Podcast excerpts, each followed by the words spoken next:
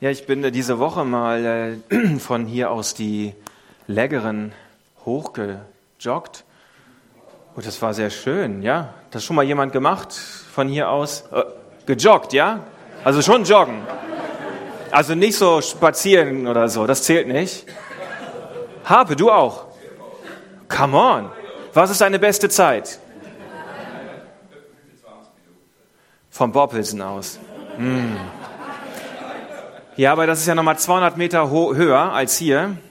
Das zählt nicht. Also, es ist wunderschön. Auf jeden Fall kann ich jedem empfehlen. Das ist echt klasse. Gerade wenn man hier in Buchs startet, ist das eine sehr schöne Route. Aber von Boppelsen aus natürlich auch. Wunderbar.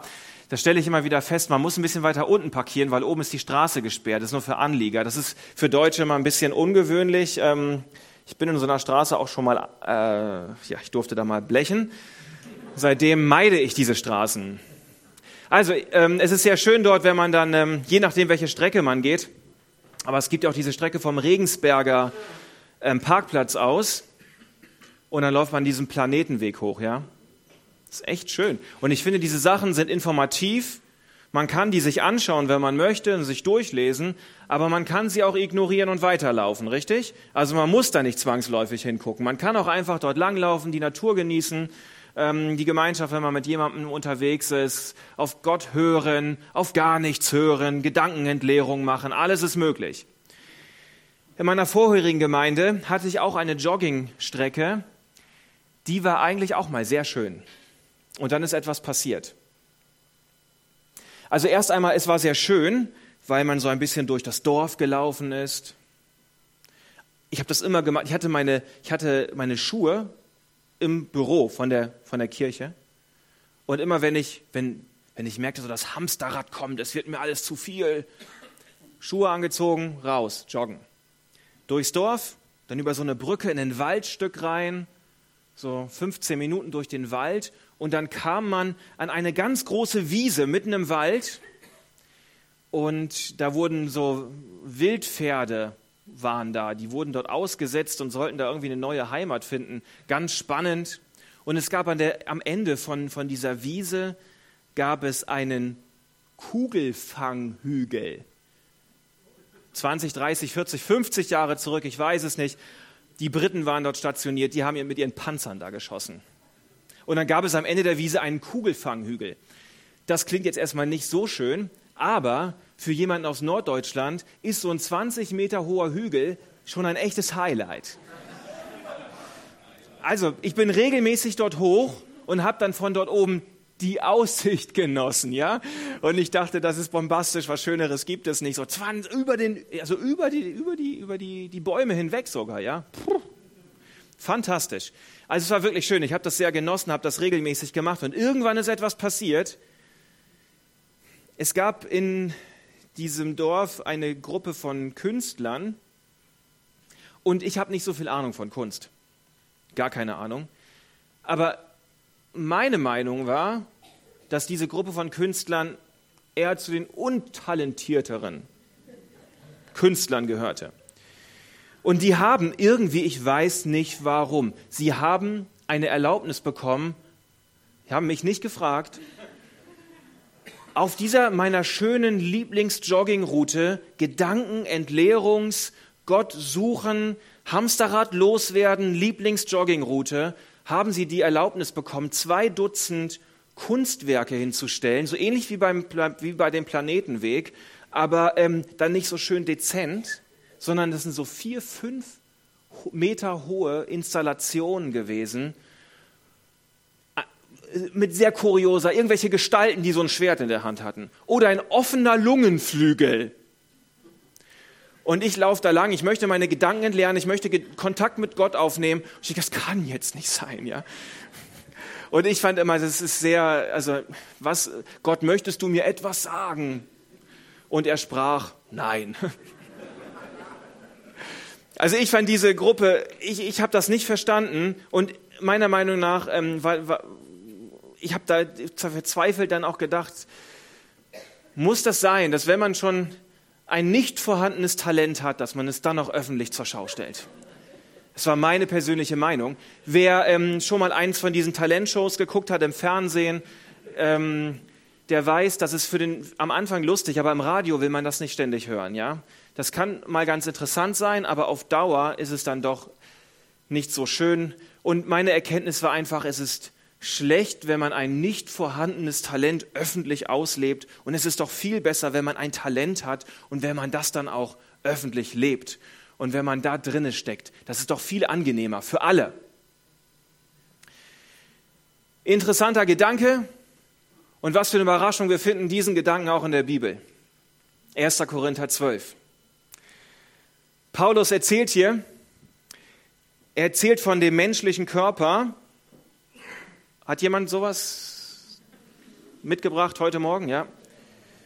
Also der Körper in jedem Fall, manchmal ist das Herz oder der Geist noch zu Hause im Bett. Heute Morgen um 5 Uhr hat einer meiner Kinder, ich möchte den Namen nicht erwähnen, das sind beide sehr nette Kinder, so gegen 5 Uhr war es auf einmal sehr laut und ich habe dann immer wieder Mühe einzuschlafen und trotzdem liebt man diese Kinder. Warum erzähle ich das gerade? Ich weiß es nicht, es bewegt mich einfach. Aber es ist, Paulus sagt, der menschliche Körper, da ist alles so an seiner richtigen Stelle. Die Hand ist tatsächlich da, wo sie hingehört. Das Auge, die Ohren. Also Gott hat irgendwie ein Auge gemacht und er hat es auch an die richtige Stelle gesetzt und das Auge funktioniert als Auge und sagt nicht irgendwann, ich habe keine Lust mehr. Vielleicht werden die Augen irgendwann schwächer, dann braucht es eine Brille, eine OP. Okay. Aber erst einmal ist alles an der richtigen Stelle. Und Paulus sagt dann, das soll genauso auch in der Kirche sein, wenn wir miteinander unterwegs sind. Wenn du mit zu dieser Gemeinde gehörst hier, vielleicht gehörst du auch nicht zu dieser Gemeinde, in jedem Fall bist du herzlich willkommen an diesem Morgen. Paulus sagt, die Kirche ist wie so ein Körper, da darf jeder an der Stelle sein, je nachdem wie er begabt ist, je nachdem was Gott in ihn hineingestellt hat. Und dort funktioniert er richtig gut. Und wenn dann jeder an seinem Platz ist und jeder das tut, was er so von Gott her bekommen hat, dann funktioniert der Laden. Und er funktioniert hier sehr gut. Amen. Also ich finde, wir sind da sehr gut. Eigentlich bräuchte ich diese Predigt deswegen gar nicht halten. Ich denke nicht, dass ich habe jetzt echt keinen Hintergedanken dabei. Ich bin da sehr entspannt. Ich merke, dass wir als Gemeinde da sehr cool unterwegs sind und dass jeder einzelne Mitarbeiter auch von euch das, was er tut, dass er das gerne macht. Okay, da höre ich kein Amen. Vielleicht täusche ich mich auch. Vielleicht täusche ich mich auch an dieser Stelle. Das kann natürlich sein, dann ist die Predigt vielleicht doch angebracht. Ein jeder prüfe sich selbst, ja, ganz wichtig. Aber ich möchte einmal mit euch kurz diesen Bibeltext durchgehen, weil es ist immer das Beste, wenn man über etwas predigt, wo man gerade nicht so ein Wespennest reinstochern kann. Dann weiß man das irgendwann für die Zukunft mal und jetzt sind wir alle d'accord miteinander. Das ist sehr gut und wir wollen das mal durchgehen, diesen Bibeltext. Und ich möchte 3 Punkte benennen, warum es so wichtig ist, dass du zur rechten Zeit am rechten Ort bist. Wir können loslegen. Auch der Leib besteht nicht nur aus einem Glied, sondern aus vielen Gliedern. Wenn der Fuß sagt, ich bin keine Hand, ich gehöre nicht zum Leib, so gehört er doch zum Leib. Und wenn das Ohr sagt, ich bin kein Auge, ich gehöre nicht zum Leib, so gehört es doch zum Leib. Wenn der ganze Leib nur Auge wäre, wo bliebe dann das Gehör? Wenn er nur Gehör wäre, wo bliebe der Geruchssinn? Nun aber hat Gott jedes einzelne Glied so in den Leib hineingefügt, wie es seiner Absicht entsprach. Also Gott hat das mit dem Körper so gemacht, ja.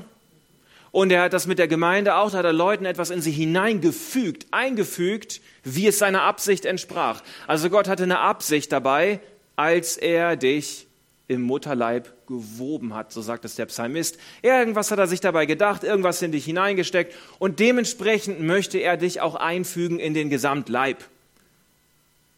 Oder er hat das schon. Bestenfalls. Das Auge kann nicht zur Hand sagen, ich brauche dich nicht. Der Kopf wiederum kann nicht zu den Füßen sagen, ich brauche euch nicht. Im Gegenteil, gerade die schwächer scheinenden Glieder des Leibes sind unentbehrlich.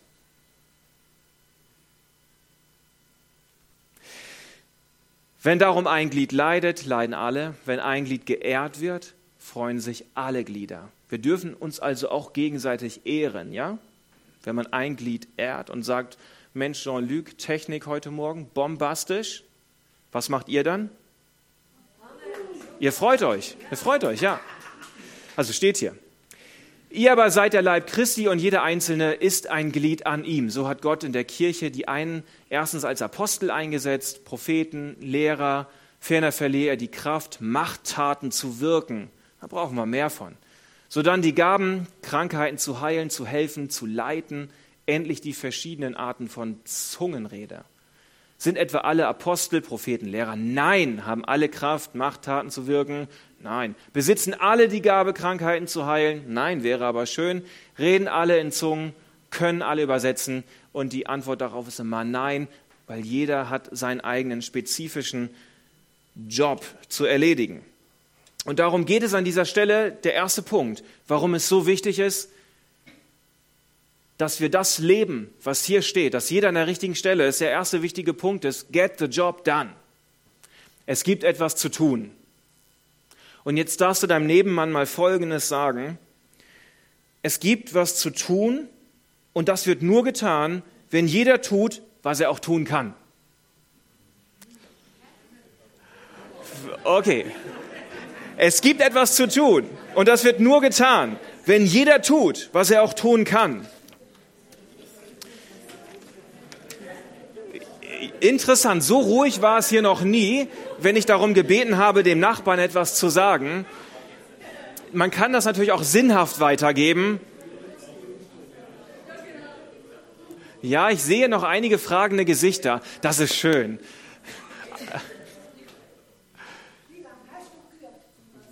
Ja, ja, ich habe es auch abgelesen gerade eben, ja. Also ihr müsstet es dann auch ablesen, ich habe es jetzt leider nicht für die Folie. Also es geht im Prinzip einfach darum, das zu tun, also wenn jeder das macht, was er tun kann, was in ihm drin steckt, dann wird am Ende die Arbeit auch erledigt. Und letzte Woche habe ich darüber gesprochen, was denn diese Arbeit ist. Was ist denn diese Arbeit noch? Erinnert sich jemand?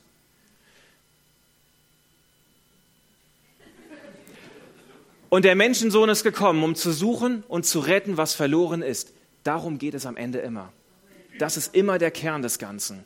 Es ist Gott ein mega Anliegen, dass Menschen gerettet werden. Das ist am Ende immer die Arbeit. Das ist der Job, den es zu tun gibt. Jesus, kurz vor Himmelfahrt, ja, Jesus ist gekommen, um Menschen zu retten.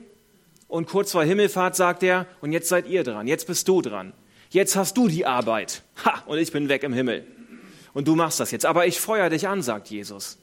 Und ich bin bei dir bis an das Ende der Tage. Ich bin zur Rechten Gottes. Ich habe alle Macht.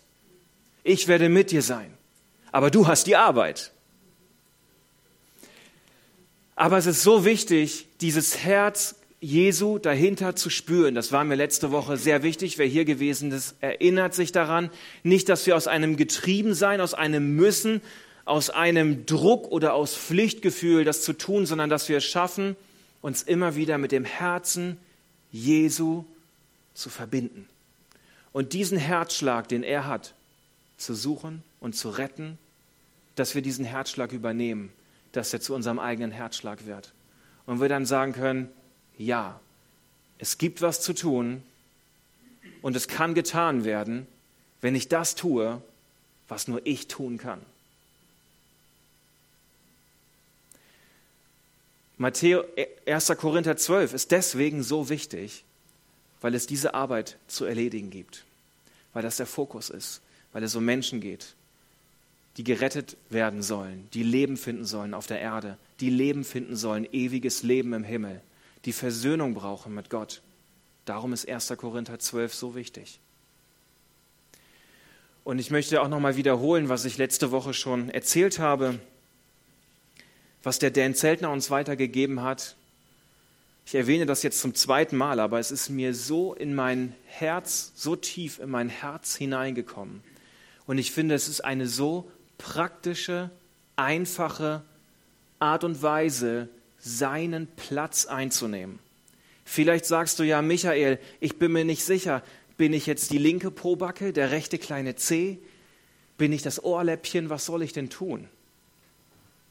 Und der Dan Zeltner hat uns eigentlich ein Tool gegeben, wie wir damit umgehen können. Und er hat gesagt, also stell dir mal vor, du bist ja, Gott hat dich einzigartig gemacht, also in deinem Aussehen, in deinem Charakter, in deinen Schwächen, in deinen Stärken, in deinen Fähigkeiten, aber Gott hat dich auch an einen einzigartigen Platz gestellt mit einem einzigartigen Beziehungsnetz. Niemand hat den exakt selben Freundeskreis wie du. Du hast eigene, selbst wenn man verheiratet ist, hat man oft noch zu bestimmten Menschen, vielleicht in der Kleingruppe, vielleicht auf der Arbeit, vielleicht beim Hobby, vielleicht in einer Nachbarschaft, irgendwo noch eine andere, vielleicht eine tiefere Beziehung. Du hast ein einzigartiges Beziehungsnetz um dich herum. Und der Dan Zeltner hat gesagt, wir möchten die Menschen, die über uns sind, die Generation über uns, die möchten wir ehren, hat er gesagt. Und wir möchten die Leute, die nach uns kommen, die jüngere Generation, wir möchten sie segnen und ihnen einen Weg bahnen. Und er hat gesagt, es hängt damit zusammen, dass Gott mit der Generation über dir, egal wie alt du bist, es funktioniert für jeden. Und wenn du 60 bist, hast du eine Generation über dir. Und wenn du 15 bist, hast du noch eine unter dir. Gott hat mit den Leuten über dir schon angefangen, Geschichte zu schreiben. Wir wollen Menschen dafür ehren, dass sie Ja gesagt haben dazu, dass sie angefangen haben, dass sie Glaube investiert haben, dass hier ein Gebäude steht. Das haben andere investiert. Und dann wollen wir aber den Leuten, die nach uns kommen, wir wollen sie segnen, ihnen einen Weg bahnen, damit Gott weiterhin Geschichte schreiben kann. Weil mit der Generation über dir ist Geschichte Gottes nicht fertig geworden. Mit dir selbst ist die Geschichte Gottes nicht fertig geworden. Es wird weitergehen müssen nach dir. Das ist eine Dringlichkeit dahinter. Es wird nach dir weitergehen müssen. Und darum ist es so wichtig, dass wir die nach uns kommen, dass wir sie segnen und ihnen einen Weg bahnen. Das funktioniert im Gemeindekontext, hier in der Kirche, wunderbar, super anschaulich, aber es funktioniert auch bei dir auf der Arbeitsstelle, bei dir in der Schule, bei dir im Studium. Wir möchten unseren Lehrer, unseren Chef, möchten wir ehren. Wir wollen gut über ihn reden. Und wir wollen die Leute, die nach uns kommen, der vielleicht nach uns eingestellt wurde, die Jüngeren, die noch nicht so viel drauf haben, wir möchten die Menschen segnen. Und wir möchten ihnen helfen, dass sie weiterkommen. Wir wollen ihnen einen Weg bahnen. Das ist eine zutiefst geistliche Haltung, die unser ganzes Leben durchdringen darf. Wir reden nicht schlecht, was Leute vor uns getan haben. Und glaub mir passiert das immer mal wieder. Und da muss ich mal wieder denken, der alte Michael kommt wieder durch. So ein Schrott aber auch. Nein, da haben Menschen vielleicht Dinge anders gemacht. Wir wollen sie aber segnen. Sie haben ein Leben durchgekämpft. Sie haben was gegeben. Sie haben sich investiert. Sie haben eine Kompetenz erlangt und wir ehren sie dafür, was sie getan haben. Und dann sagen wir aber, wer nach uns kommt, wir wollen sie nicht klein halten. Wir wollen ihnen nicht immer sagen, du musst es aber so machen, du hast aber das und das machst du falsch und du musst so glauben. Nein, du machst das anders, das ist verkehrt. Sondern wir wollen diesen Menschen einen Rahmen geben und sie anfeuern und ihnen helfen, dass sie groß werden können. In der Kirche, auf der Arbeitsstelle, in deiner Nachbarschaft. Und wenn du das schaffst, ja, dann lebst du ein Stück von deiner göttlichen Berufung. Dann fragst du dich gar nicht mehr, bin ich Auge, Hand, Fuß, Po, Backe, irgendetwas, sondern dann spürst du, es gibt einen Job zu tun. Und das sind Menschen. Und du selbst darfst von dir selbst dürfen Ströme des lebendigen Wassers ausgehen, dass Menschen weiterkommen in ihrem Leben, dass Menschen gesegnet werden, dass sie näher zu Gott hinkommen, dass sie vielleicht erstmalig zu Gott hinkommen. Wenn wir dieses Prinzip verinnerlichen, selbst wenn du heute Morgen hier bist und Jesus noch nicht kennst oder wenn du nicht genau weißt, ob du ihn kennst, dieses Prinzip funktioniert immer und überall. Und du wirst ein anderer Mensch sein danach. Von dir kann etwas Gutes ausgehen. Leben. Es gibt einen Job zu tun. Das ist der erste, allerwichtigste Punkt. Deswegen wollen wir 1. Korinther 12 beherzigen, damit wir weiterkommen und damit Menschen gesegnet werden. Punkt Nummer 2, weshalb wir 1. Korinther 12 weiterhin mit Nachdruck beherzigen dürfen. Warum 1. Korinther 12 so wichtig ist. Gerade für eine Gemeinde, die auf dem Weg ist, und jede Gemeinde ist auf dem Weg, weil keine Gemeinde ist schon da angekommen, wo sie vielleicht mal sein könnte. Das vielleicht erst, wenn Jesus wiederkommt. Aber wir sind als Gemeinde auf dem Weg, planen einen Neubau. Es ist einiges in Bewegung. Wir wollen am 25. August 2 Gottesdienste haben. Es gibt Veränderungen. Und wenn wir jetzt mal uns anschauen, weshalb Paulus, der hat diesen ersten Korintherbrief geschrieben, warum er das getan hat, dann bekommen wir eine neue Sicht auf diesen Vergleich mit dem Leib, mit dem Körper. Es gibt ja schlaue Bücher, so theologische Bücher, die kann man lesen und kann man sich drüber freuen, kann man Sachen rausklauen. Ich habe mal ein Zitat mitgebracht über die Korintherbriefe, vor allem was den ersten Korintherbrief angeht. Warum wurde der geschrieben? In der Gemeinde in Korinth herrschten daher starke Spannungen und Spaltungstendenzen in theologischen, sozialen und ethischen Fragen, zu denen Paulus im Einzelnen in seinen Briefen argumentativ Stellung bezieht. Also in Korinth gab es Streit. Hat jemand schon mal sowas in der Gemeinde erlebt? Da ist einer, zwei, drei, Wer hat das schon mal in dieser Gemeinde erlebt? Was? Echt? Was ist das für eine Gemeindeleitung hier, ey? Also man kann tatsächlich, auf Neuländisch würde das vielleicht dann bedeuten, es gab theologische Fragen. Ja, ich weiß nicht, was hier schon für theologische Fragen diskutiert wurden. Ich halte mich da meistens raus, meistens schicke ich meine Frau vor, sagt, die ist so der Profi für theologische Fragen, wende dich gerne an Deborah oder die Gemeindeleitung. Ja, da gibt es eine ganze Menge, worüber man stolpern könnte. Im Moment sind wir mehr so bei praktischen Fragen, vielleicht wo es mal ein Hü und ein Hot gibt, so wollen wir grüne Türen, weiße Türen. Ist der Kaffee gut genug? Ach, Kaffee ist doch egal. Wollen wir einen Neubau? Natürlich wollen wir einen Neubau haben. Die anderen sagen, nein, weiß, keine Ahnung. Musik laut, leise. Also man kann eine ganze Menge diskutieren, ja?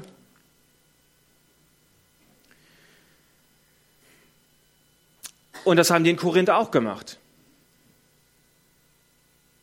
Vielleicht sogar noch ein bisschen heftiger als hier. Aber da wollen wir ja nicht hinkommen. Deswegen ist es gut, wenn wir gleich das beachten, was Bruder Paulus uns mitgibt an dieser Stelle. Wir wollen keine Spaltungstendenzen haben, auf gar keinen Fall. Ja, manchmal haben wir so ein paar Diskussionspunkte. Aber die Korinther waren an einer Stelle, waren sie klug. Sie haben dann gemerkt, bei uns läuft es nicht mehr rund. Und Paulus selbst hatte diese Gemeinde gegründet. Und dann fragen sie Paulus, wie gehen wir denn jetzt mit den unterschiedlichen Fragestellungen und Streitereien um? Wie ist es denn jetzt? Müssen die Türen wirklich weiß sein? Muss der Kaffee wirklich so? Wie ist es denn jetzt? Ist Zungengebet, Geistestaufe, Erwachsenentaufe? Wie viel Beten ist genug?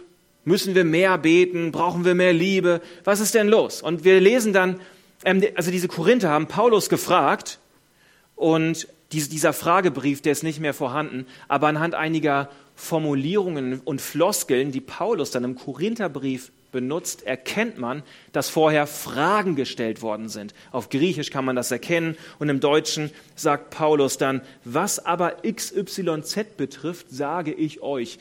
Wer länger dabei ist, schon ein bisschen Bibel gelesen hat, der kennt diese Floskel vielleicht. Im Griechischen lässt die darauf schließen, dass vorher Fragen da gewesen sind. Und Paulus arbeitet sich an so ein paar Fragen ab und irgendwann sagt er, das Allerwichtigste ist aber, bei all den Problemen, die ihr habt, bei all den Fragen, die da sind, egal ob man jetzt Hü oder Hot sagt, ob A richtig ist oder B, das Allerwichtigste ist aber, wer hat schon mal Bibel gelesen? Was ist das Allerwichtigste? Die Liebe, come on! Und wo steht das, in welchem Kapitel? Fantastisch. Genau, im Kapitel 13 breitet er das aus. Und er macht das zwischen zwei Blöcken, unterbricht er und sagt, das Wichtigste aber von allem ist die Liebe. Das Allerwichtigste. Wir können jede Frage bis ins Detail klären und einen letzten sachlichen Konsens über jede Frage haben, was man so richtig und falsch machen kann und wie es sich denn gehört und wer was wie haben möchte. Und jeder sachliche Konsens wird am Ende nicht reichen, weil neue Fragen und Meinungen auftreten können. Und Paulus sagt, das Größte ist die Liebe. Punkt aus. Und wenn ihr das nicht habt, forget the rest. Jetzt ist es aber so, dass Paulus ja nicht nur die eine Idee hat, was man gegen Streit und gegen Stress und so weiter machen kann, sondern er gibt uns noch was anderes. Und das ist eben direkt vor Kapitel 13, Kapitel 12. Ein jeder soll an seinem Platz sein. Ein jeder soll das tun, was Gott in ihn hineingesteckt hat. Ein jeder soll von Gott geleitet werden. Finger, Hand, Fuß, Katze, Maus, nein. Gott hat dich geschaffen mit einer Absicht, mit bestimmten Fähigkeiten, mit einer Persönlichkeit, mit einem Charakter.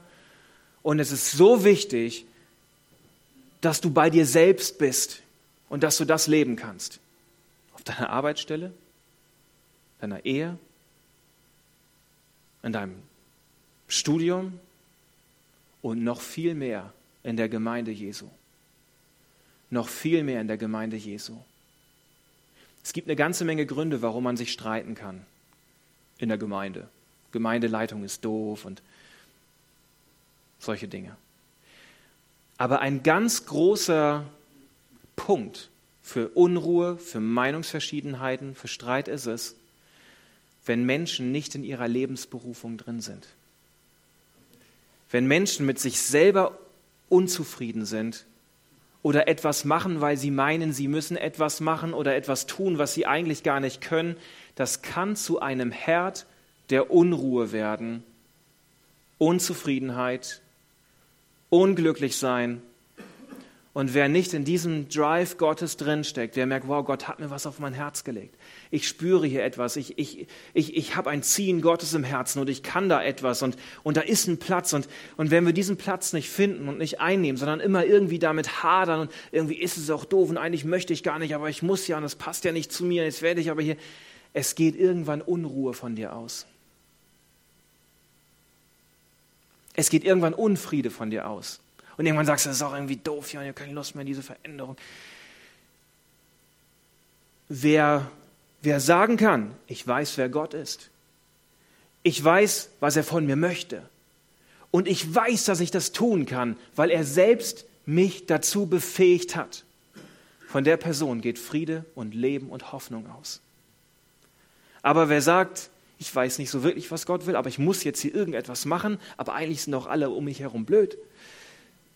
Es kann zu einem Ort der Unzufriedenheit werden.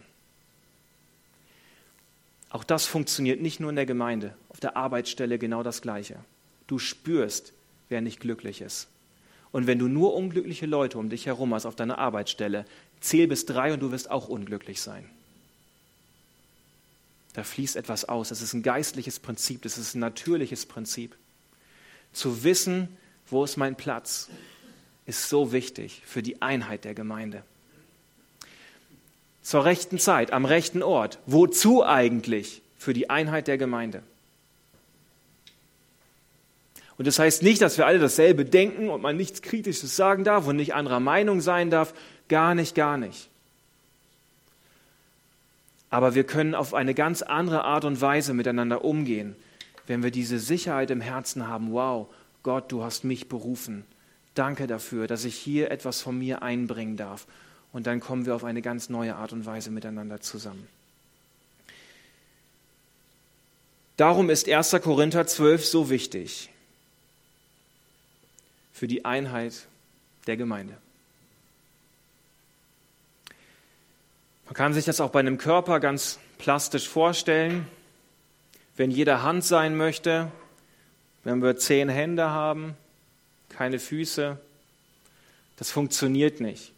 Wenn jeder, ja, wenn ich dann hier meine Rivella habe und das sind 10 Hände, die nach der Rivella greifen möchten. Ich will auch mal was zu tun haben, ja. Die streiten sich ja irgendwann, diese Hände. Ich möchte auch mal. Ich denke, dass Paulus, das an diese Korinther geschrieben hat, mit einer unglaublichen Autorität. Er selbst hat diese Gemeinde gegründet und er stellt fest, es gibt Unruhe, es gibt Fragen und er erinnert die Gemeinde als Ganzes, aber auch jeden Einzelnen daran, stehst du am rechten Ort? Bist du dort, wo du von Gott gebraucht werden kannst? Und da muss jeder Einzelne sich selber reflektieren und Gott fragen und dann ins Gebet gehen und fragen, ist diese Unruhe, die in mir ist und diese Unzufriedenheit, hat die etwas mit den Umständen zu tun? Das kann auch sein, da muss man drüber sprechen, aber hat es vielleicht auch was mit meinem Herzen zu tun? Ist ja etwas, bin ich angekommen in der Gemeinde, im Leben, bei Gott, bei mir selbst? In meinem Beziehungsnetzwerk, bin ich da, wo ich hingehöre, fühle ich mich wohl. Und wenn nicht, dann ist es so wichtig, sich auf die Suche zu machen. Gott, was steckt in mir drin? Wo hast du einen Ruf auf meinem Leben? Und dann kann Friede und Leben und Freude von dir ausgehen. Ein letzter Punkt, warum es so wichtig ist. 1. Korinther 12, zur rechten Zeit, am rechten Ort. Wozu eigentlich? Hey, für dich selbst. Einfach für dich selbst. Ich habe letzten Sonntag habe ich erzählt, wie das gewesen ist, als ich noch in der Bank gearbeitet habe. Und dass es für mich nicht der allerschönste Ort gewesen ist. Ja, ich musste einen Anzug tragen. Ich musste dort Kopf rechnen und Geld zählen. Stellt euch das mal vor, ja. Und das auch noch gleichzeitig. Mit Anzug, Kopfrechnen und Geld zählen. Was für eine Kombination für mich. Das hat nicht immer so gut funktioniert. Und da war keiner glücklich am Ende. Ich war nicht glücklich. Der Kunde war nicht glücklich. Es sei denn, ich habe vielleicht zu viel gezählt, dann war er vielleicht sehr glücklich. Aber der Chef war dann wiederum nicht glücklich. Aber zu wissen, wow, ich weiß, wer Gott ist. Ich weiß, was er von mir möchte. Ich weiß, dass ich das tun kann, weil er selbst mich dazu befähigt hat. Das verändert meinen Glückszustand, meine Sinnhaftigkeit.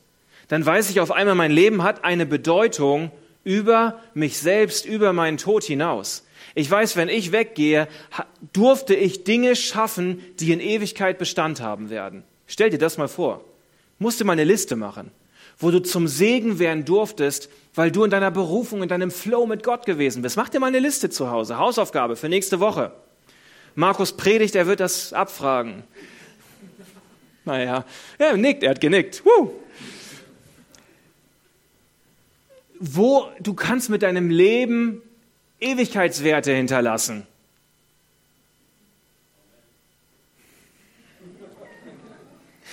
Danke Gott für diesen Bruder, auch wenn er ganz weit hinten sitzt.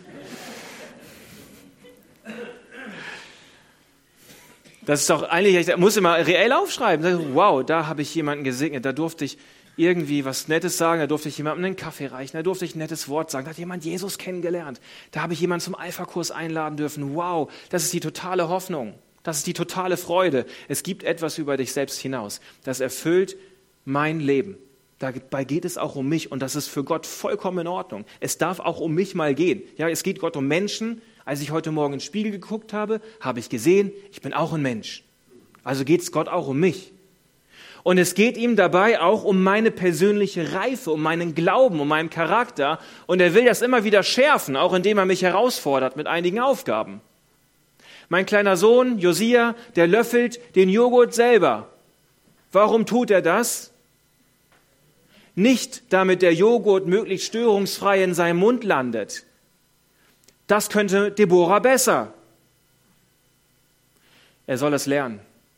Er muss es lernen, er muss in eine Reife reinkommen. Er muss es irgendwann lernen, für sein Leben selber sorgen zu können. Gott fordert uns manchmal auch mit Aufgaben heraus, nicht nur get the job done, sondern hey, ich möchte auch, dass dein Glaube tiefer wird. Ich möchte, dass dein Charakter fester wird. Ich möchte, dass deine Sicht, dass deine Liebe größer wird. Und das funktioniert nicht, indem wir vor dem Fernseher sitzen, vor Netflix und Chips essen. Amen? Wer hat Netflix? Ja, doch so ein paar. Ich dachte, wir wären eine fromme Gemeinde. Und wer isst währenddessen noch Chips? Schokolade, Bier. Come on. Chips und Bier ist eine tolle Kombination. Also Bier und Schokolade finde ich persönlich nicht so gut. Aber Bier und Chips ist irgendwie nett. Aber wir haben kein Netflix. Wir haben noch nicht mal einen Fernseher. Gut, wie dem auch sei, es geht Gott, also ja, wir stellen uns das mal vor, Gott gibt dir irgendwie eine Aufgabe oder du spürst irgendwie, Mensch, da müsste ich mal was tun oder was Nettes sagen oder irgendwas machen. Der Witz dabei ist, Gott selber könnte das 10-mal besser als du. Er lässt es trotzdem dich machen.